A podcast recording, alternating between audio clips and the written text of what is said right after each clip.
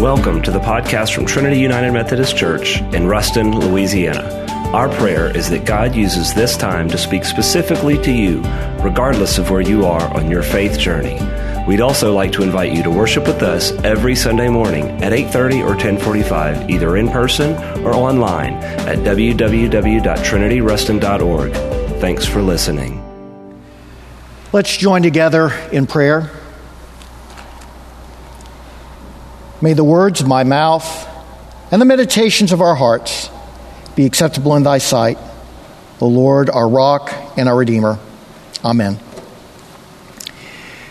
You've been brought here from all over the country for one reason to stare fear in the eye as you compete for $50,000. Now, that mantra was spoken every week on one of America's most popular reality TV shows. Fear Factor featured six contestants competing for $50,000. Now, the contestants were forced to compete with each other by encountering their worst fears. Why was this show so popular? Why was it so popular?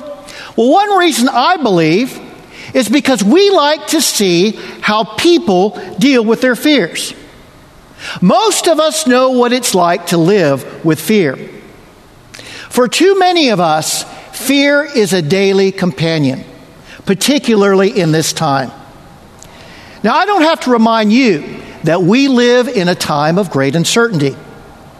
Fear in our nation right now is palpable. You can see it in other people's faces. Fear, however, can also be debilitating. It can rob us of life and make us virtual prisoners in our own minds.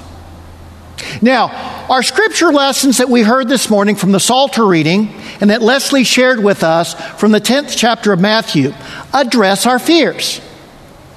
Our first scripture reading from the Psalter, Psalm 27, we read, The Lord is my light and my salvation. Who shall I fear? The Lord is the stronghold of my life. Of whom shall I be afraid? And then in the 10th chapter of the Gospel of Matthew, we find that Jesus speaks these words to us Are not two sparrows sold for a penny? Yet not one of them will fall to the ground apart from your Father's will. And even the very hair of your heads are numbered. So don't be afraid. You are worth more than many sparrows. My message today is based on these two scripture passages because I think they have some very comforting and important things to say to us as we face our fears today in this pandemic of fear. And they have a promise to us about how not only to face fear, but also to overcome those fears. So let's take a look at what the scriptures have to say to us. But before we do so, let me remind you that there's a PowerPoint presentation available for you, and I believe it's to my right and on the left of your TV screens. So I invite you to follow along, take notes, consider what God may be saying to you this week about facing our fear and overcoming it. So let's begin with the first point. First of all, fear can destroy your life. Fear can destroy your life. Now, there are some things in life that are legitimately fearful. We need that built in voice that tells us, don't go there, danger's lurking. Don't go there, danger's lurking. We want our children to fear going out into the street before looking both ways. We want our teenagers to fear driving too fast. And fear can, and the operative word here is can, prevent us from doing some dumb and destructive things. Let me give you an example. Some years ago, there was a middle aged woman living in a small southern town who became desperately frightened. She was morbidly afraid of burglars breaking into her home. Now, maybe she'd seen too much violence on TV, or too many local news reports, Maybe she'd heard rumors of break ins around town. Or maybe she'd heard about a burglary down the street from her. Well, in any case, her fear mushroomed to the point of paranoia. She was desperately afraid, and she pleaded with her husband to give in. And so, hoping to ease her mind, he agreed to put bars over all the windows and doors. And in doing so, that would prevent anyone from gaining any access into the house. However, she was still frightened.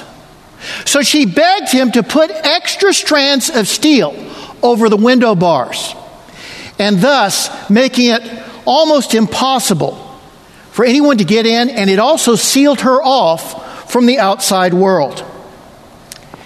Now, only now did she feel safer and more secure when she was sealed off like that. However, one afternoon, tragedy struck.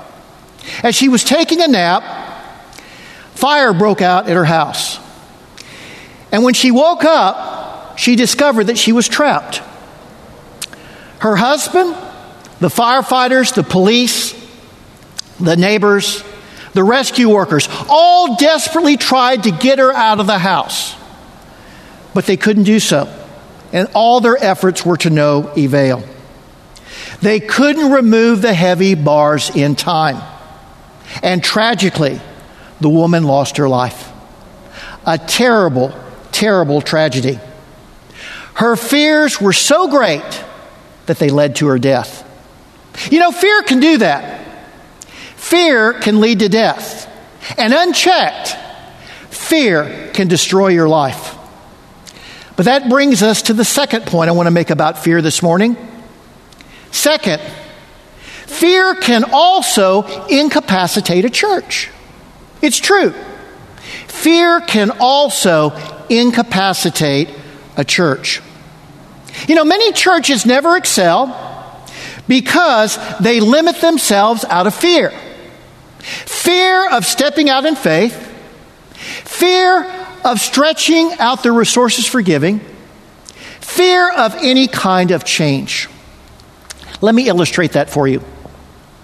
One of the wonders of the world famous San Diego Zoo is the giraffe compound.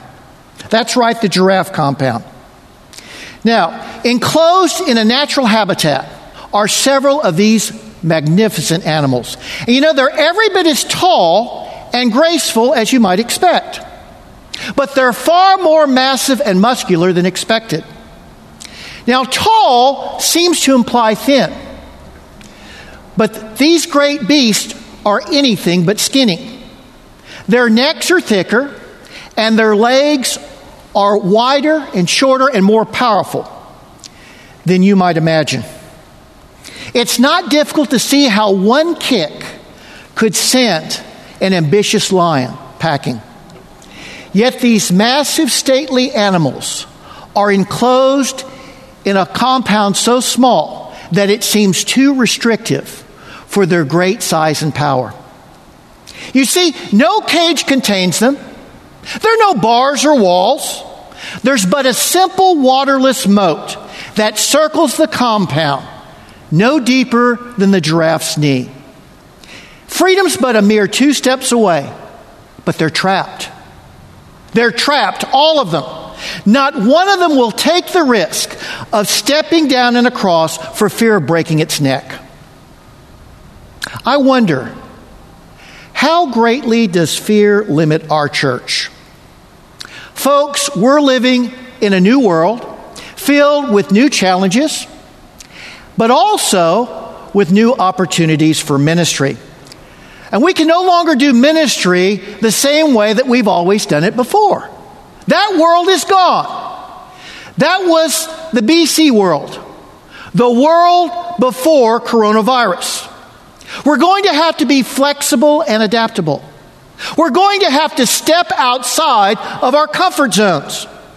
We're going to have to take risk and do ministry differently. Now, what does that mean? Well, for a few things, that means new ways of doing ministry, new ways of doing worship, new ways of making contacts, new ways of teaching, new ways of communicating, and even, even new ways of preaching. So let me ask you are we willing to discard our fears and be open to God's direction and obedient to God's leading? Let me ask that again. Are we willing to let go of our fears and be open to God's direction and obedient to God's leading? That's something only we can answer. But that brings us to the third and final point I want to make this morning. And this is perhaps the most important point of all. How do we overcome this fear that seems to permeate our lives and our society? How can we overcome and live above this pandemic of fear in which we find ourselves? Well, that brings us to the third and final point. Third and finally, trust in God's love dispels fear. Trust in God's love dispels fear. You know, the secret to overcoming fear is to realize just how much God loves you. Now, Jesus used the analogy of tiny sparrows. And in the eyes of the ancient world, a sparrow was inexpensive and practically worthless. Jesus observed, Are not two sparrows sold for a penny? Yet not one of them will fall to the ground apart from your Father's will. And even the very hairs of your head are all numbered. So don't be afraid. You are worth more than many sparrows. Don't be afraid. You are worth more than many sparrows. I want to close with this last illustration. In the spring of 1905, Civilla Martin and her husband were spending some time in Elmira, New York. While they were there, they struck up a deep friendship with a couple by the name of Mr. and Mrs. Doolittle. Mrs. Doolittle had been bedridden for almost 20 years. Her husband was confined to a wheelchair. Now, despite their afflictions, though, they lived lives of Christian joy.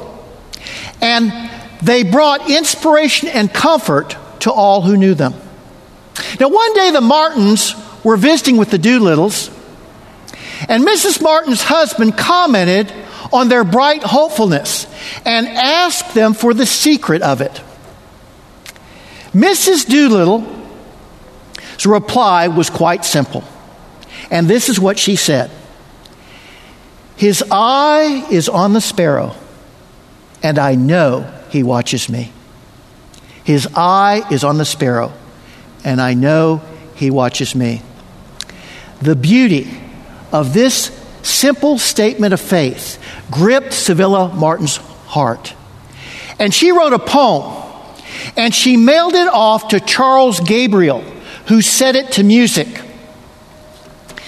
Now, years later, singer Ethel Waters made that song popular. And she even used the name of it as the title for her autobiography. Now, perhaps those of you who are older may have even seen Ethel Waters sing at some of the Billy Graham crusades. The title of that song, you know very well. His eye is on the sparrow, and I know he watches me. Now, several weeks ago, if you had the privilege of being here, you heard Franklin sing a beautiful solo of that. And I want to share with you a stanza of that to remind you that God's loving kindness and care and providence is always with us, no matter what we may have to face. So let me share with you a stanza and bear with me. Let not your heart be troubled. His tender word I hear and resting on his goodness. He, but once I lose my doubts and fears, though by the path he leadeth, but one step I may see. His eyes are on the sparrow, and I know he watches me. His eyes are on the sparrow, and I know he watches me. Well, you get the idea. It's so simple, really. Only one thing keeps us bound to our fear, and that's lack of trust in God.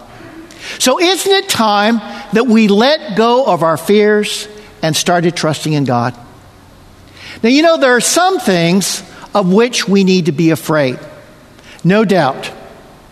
But fear without faith is a monster that will rob us of the joy of our salvation. Learn not to be afraid. Learn not to be afraid. For his eye is on the sparrow, and I know he watches me. Well, in conclusion, we don't have to have our lives dominated by fear. Trusting in God's love can dispel our fear and free us to live confident and joyful lives. Do you know that confidence today? Whoever has the ears to hear, let that one hear what the Spirit says to the church. Amen. Thanks for listening to the Trinity Podcast. To find out more about Trinity, visit us online at www.trinityruston.org.